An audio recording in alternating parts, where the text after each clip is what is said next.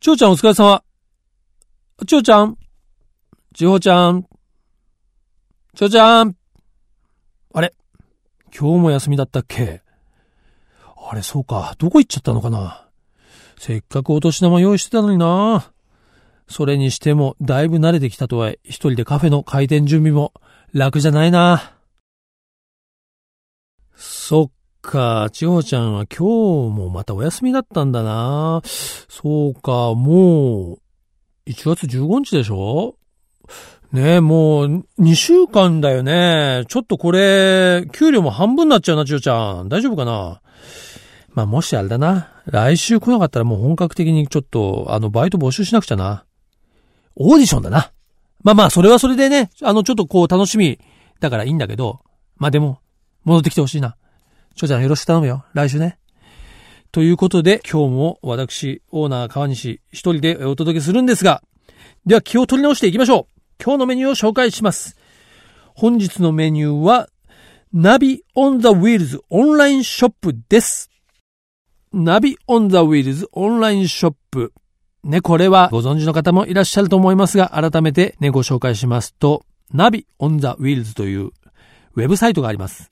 これはね、我々の作っている雑誌、 NAVI CARS、それからオートバイの MOTO NAVI、そして自転車の BICYCLE NAVI、まあ、紙の雑誌はこの3種類があるわけですけども、ウェブサイトではこれを一つにまとめたね、サイトを作っておりまして、車の話題、オートバイの話題、それから自転車の話題、この3つをね、まとめて扱うサイト、これが NAVI on the Wheels なんですが、まあ、こちらと連動したですね、オンラインショップがあります。まあ、雑誌で、こう、コラボしたグッズとかウェアですね。主にそういったものを、まあ、買うことができる。まあ、例えばナビカレーなんかもね、えー、こちらから買うことができるんですけども、まあそういうサイトなんです。ご利用いただいた方もいらっしゃるかもしれません。今回はね、そのナビオンザウィズオンラインショップにニューアイテムがね、えー、入荷しましたんで、そちらの紹介をしたいと思うんです。なぜなら今回はかなり気合が入っています。一つは、帽子、キャップです。皆さんご存知でしょうか？ニューエラ。ね、これはアメリカのヘッドウェアブランドなんですけども、そうですね、メジャーリーグがね、採用してることで知られてますよね。若者にも人気ですよね。例えばニューヨークヤンキースとかね、あのロゴのキャップ見たことある方いらっしゃると思いますけども、えー、そのね、公式キャップを作ってるニューエラとナビがコラボいたしました。これね、まあ、自動車あるいはモーターサイクル業界雑誌では初めてです。初のコラボになります。で、こちらまあ、その、サイトまあ見ていただきたいんですが、形はね、まあキャップでこう、いわゆるフラットバイザーっていうね、ツバがまっすぐのタイプで、まあ曲げてもいいんですけどね。まあそういうフラットバイザーで、それからね、こう、後ろはね、こう、調節式のスナップバックという風になってますんで、いろんな頭の大きさの方でも調節して被っていただけるようなものです。色はネイビーですね。濃紺。パッと見ると黒にも見えるかもしれませんね。えー、ですから非常にどんなファッションにも合わせやすい。ネイビーにシルバーの刺繍がしてあります。その刺繍ね、フロントには、ナビの NAVI をこう組み合わせてグラフィックにした。ちょっとそれを見るとね、ちょっといろんなこう車輪、タイヤとか、サドルとかハンドルとか、まあそういう乗り物のモチーフがうまくデザインされた、このね、ナビオリジナルロゴが入ってるんですね。で、左サイドには、このニューエラのオフィシャルロゴ。それから右サイドには、ナビというね、文字が入ってるんですが、このナビの文字も、ちょっと実は、80年代のね、モーターシーンを知ってる人なら、ちょっと懐かしくなるようなグラフィックがね、モチーフにしていて、非常に技ありの楽しいキャップに仕上がっておると思います。こちら、まあ、限定100個で作りまして、もうね、ちょっとだいぶ数も少なくなってきてるんですが、価格は税別で5000円です。まあ、これは New Era でね、買うこのタイプのキャップと、まあ、同じ金額なので、コラボモデルだからといって特に高くなってるということはないんですが、ぜひこのね、 New Era NAVI コラボレーションキャップ、この NAVI on the Wheels オンラインショップからご購入いただきたいと思います。そしてもう一つは、リボーン× MOTO NAVI デニムジャンプスーツ。これはリボーンというのはですね、伊豆の亮さん。伊豆の亮さん、まあ、バイク好きでいらしてですね、元ナビにもよく出ていただくんですが、この伊豆野さんのブランドがリボーン。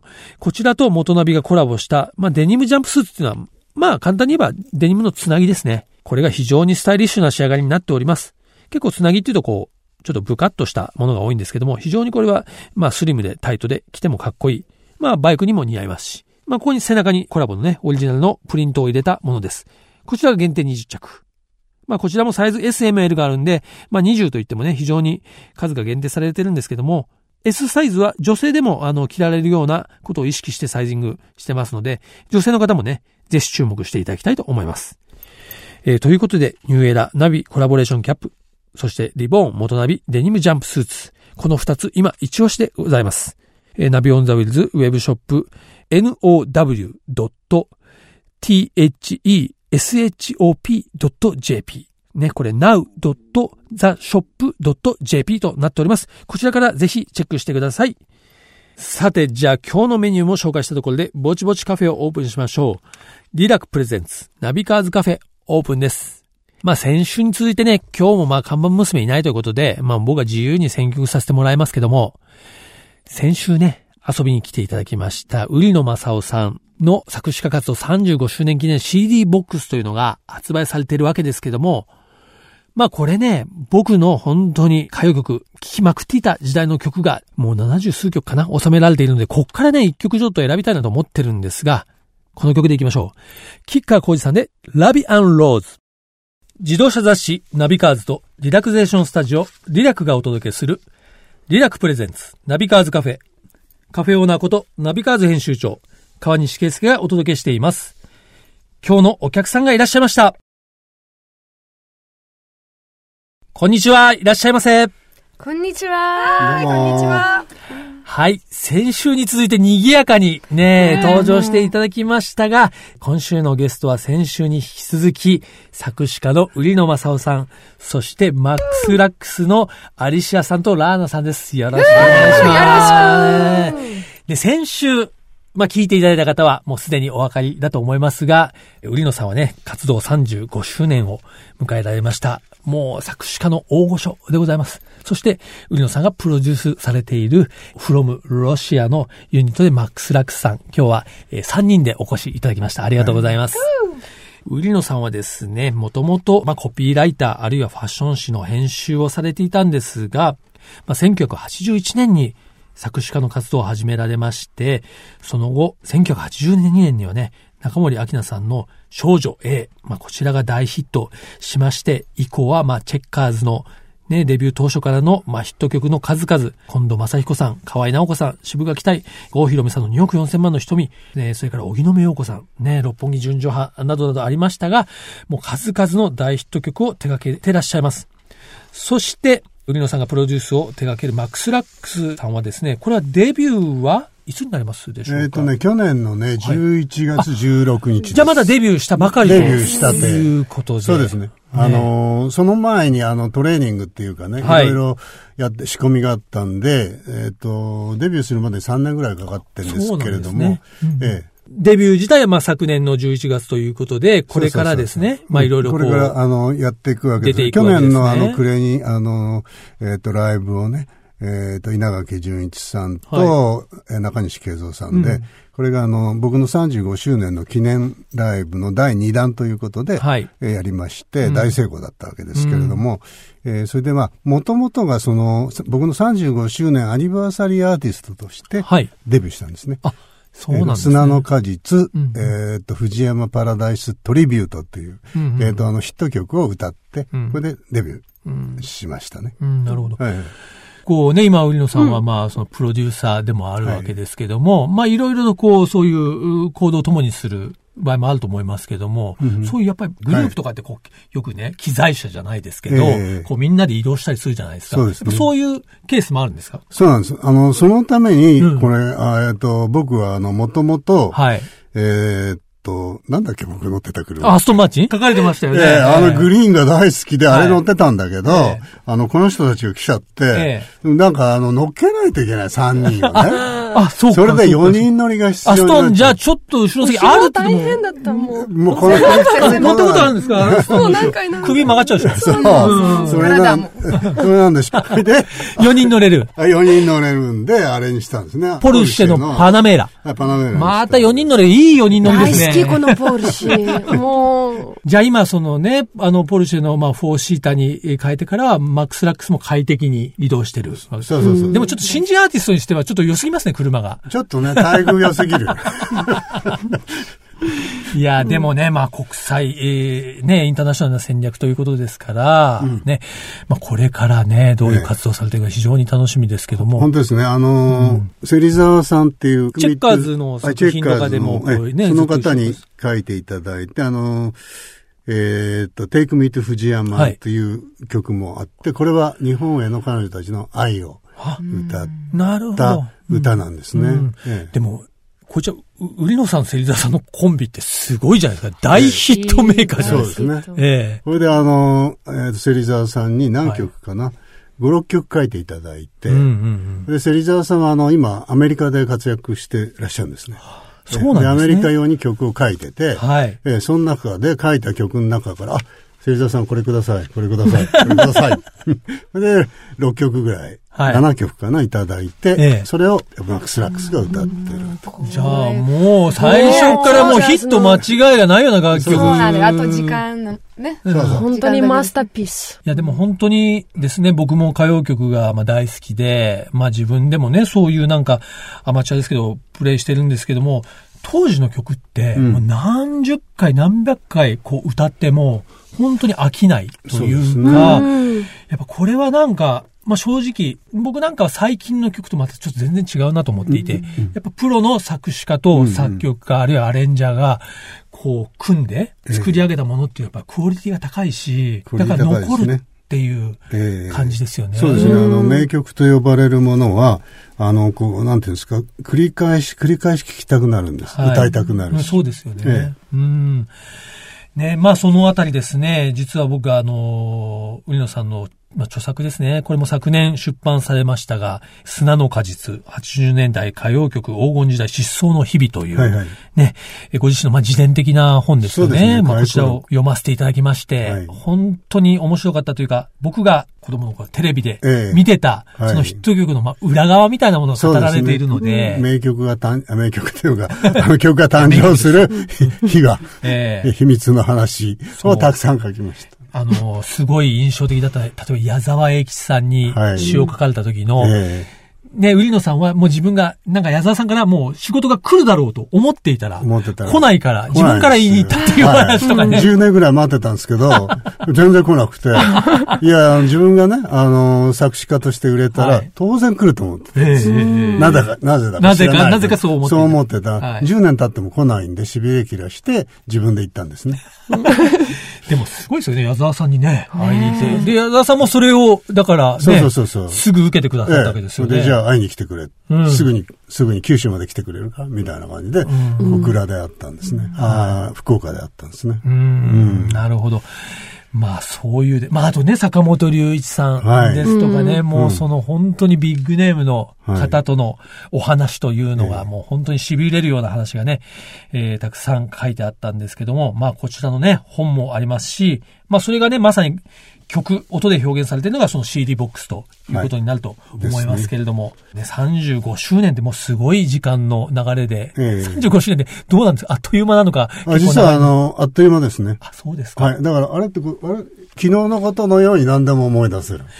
いや、本当に本の内容が書いてあ、あった時の方の服装とか表情とか全部書いてあるんで、僕はね、嘘じゃないかなと思ってたんですけど、これ、ね、覚えて、絶対覚えてないですよね。絶対読んでる読んでる。大事この記憶力が。ぜあの、全部本当の話。はい。洋服まで本当ですから、ね。すごいです。まあ、そんなね、売野さんが僕が本当にすごいなと思うのは、やってこられて、もうそういうポジションにいるのに、また新しいチャレンジをね、このマックスラックスでやっていくという。だって、まあ、新人じゃないですか。はい、皆さんにとってもままさに0から1からのスタートになるわけですよね。うんうん、そうですね。これがすごいなやっぱり。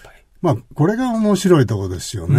あの、このチャレンジ、それからやりたいことをやるというのが、本当に面白いし、生きがいっていうかね。こう、上田さんとしてはこのマックスラックス、この絵からまあ先がまあ長いと思うんですけども、どういうアーティストにこうなっていってもらいたいと思って？あのね、ともかく、コーラスグループとして、はい、歌がうまい、コーラスワークが最高、うんうん、そしてエンターテイナーとして、ステージに立ったら、むちゃくちゃ面白いね。はい、だから鈴木正幸さんぐらいあの、ええ、あのエンターテイナーの感じね。あ、じゃあもう MC もいけるという、ね。MC もいけるという。うん。何でもできるという、そういうね、あの、ただ、あの、アルバムだけじゃなくて、ステージも OK という。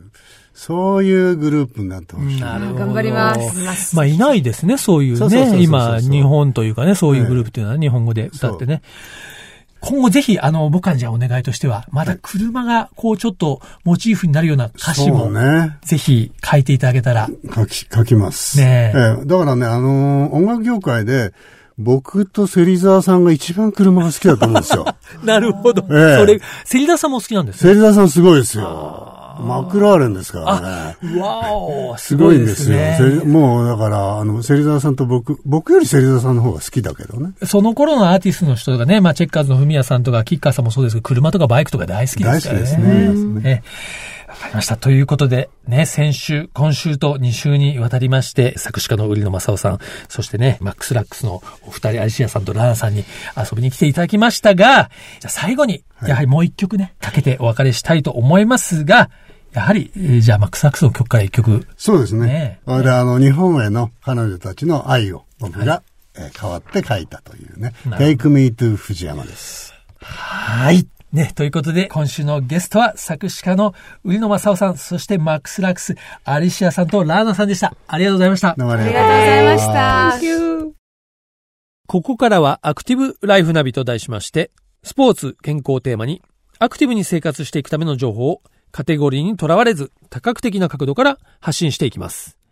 先週、今週とお届けしているテーマは、今年はモータースポーツが熱いということで、モータースポーツはもちろんのこと、サーキットで行われるイベントにも注目していきたいと思いますが、もちろん、今年はモータースポーツがね、熱いと言っているのには意味がありまして、まあ、先週は、栃木県のツインリンクモテギが開業20周年を迎えるということをね、ご紹介しましたが、まあ、モテギがね、その東日本の代表するサーキットだとすれば、西日本を代表するサーキットは、そうです。鈴鹿サーキット。こちらで行われます。鈴鹿8時間耐久ロードレース。これがなんと2017年は第40回の記念大会を迎える節目の年なんですね。ちなみに今年ももう開催日は決まっておりますよ。7月の27日木曜日から30日日曜日。これはもうね、鈴鹿八体というのは7月の最後の週末と決まってるんですね。なので僕ね、これもう15年以上行ってますんで、もう7月のもう最後の週末僕絶対鈴鹿にいるんですよ。鈴鹿八体というのは1978年にね、スタートしてます。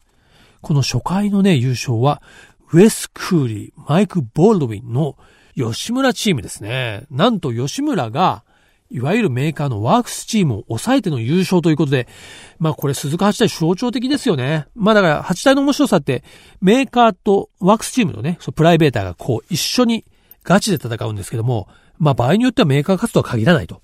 まあ第1回大会からそういうね、まあ非常に伝説的なレースでありまして、ちなみに1982年に、まあ飯島さんと萩原さんというね、日本人ペアの初優勝があります。それからね、1985年にはね、これはあれですよ、テイク2-1で、平忠彦選手がね、ゴールの30分前に止まってしまった平さんとね、ケニー・ロバーツがこう組んでですね、まあそういう伝説的な大会がありまして、この頃からもう8体というのはもう本当に世間のね、現象というようなブームになりました。まあ1990年代に入りますと日本人ライダーのね、優勝も多く見られるようになってきまして、ね、あの加藤大二郎選手とか、まあ、伊藤慎一さんなんかもね、えー、非常に数多く優勝していますが、まあそんなことで今年のね、第40回大会どうなるんでしょうか。ね、今年の鈴鹿8時間耐久レースは、世界耐久選手権の最終戦にもね、位置づけられているということで、もう盛り上がり必至です。もちろん我々、元ナビも、ね、全力で盛り上げに協力したいと思います。まあね、今から夏の話もなんですけども、ぜひこの7月27から30日、第40回大会の8体、皆さん楽しみにしていただきたいと思います。ここからはナビカーズドライブインフォメーションのコーナーです。ね、毎年この時期になりますとですね、特集しております。長野県長和町のお話題なんですけれども、中央道あるいは上信越道からもアクセスの良い、ね、長和町。今日ご紹介するのは、エコーバレースキー場のゲレンデタクシーです。ゲレンデタクシー、なんでしょうという感じなんですが、実はね、これ昨年も企画されましたね。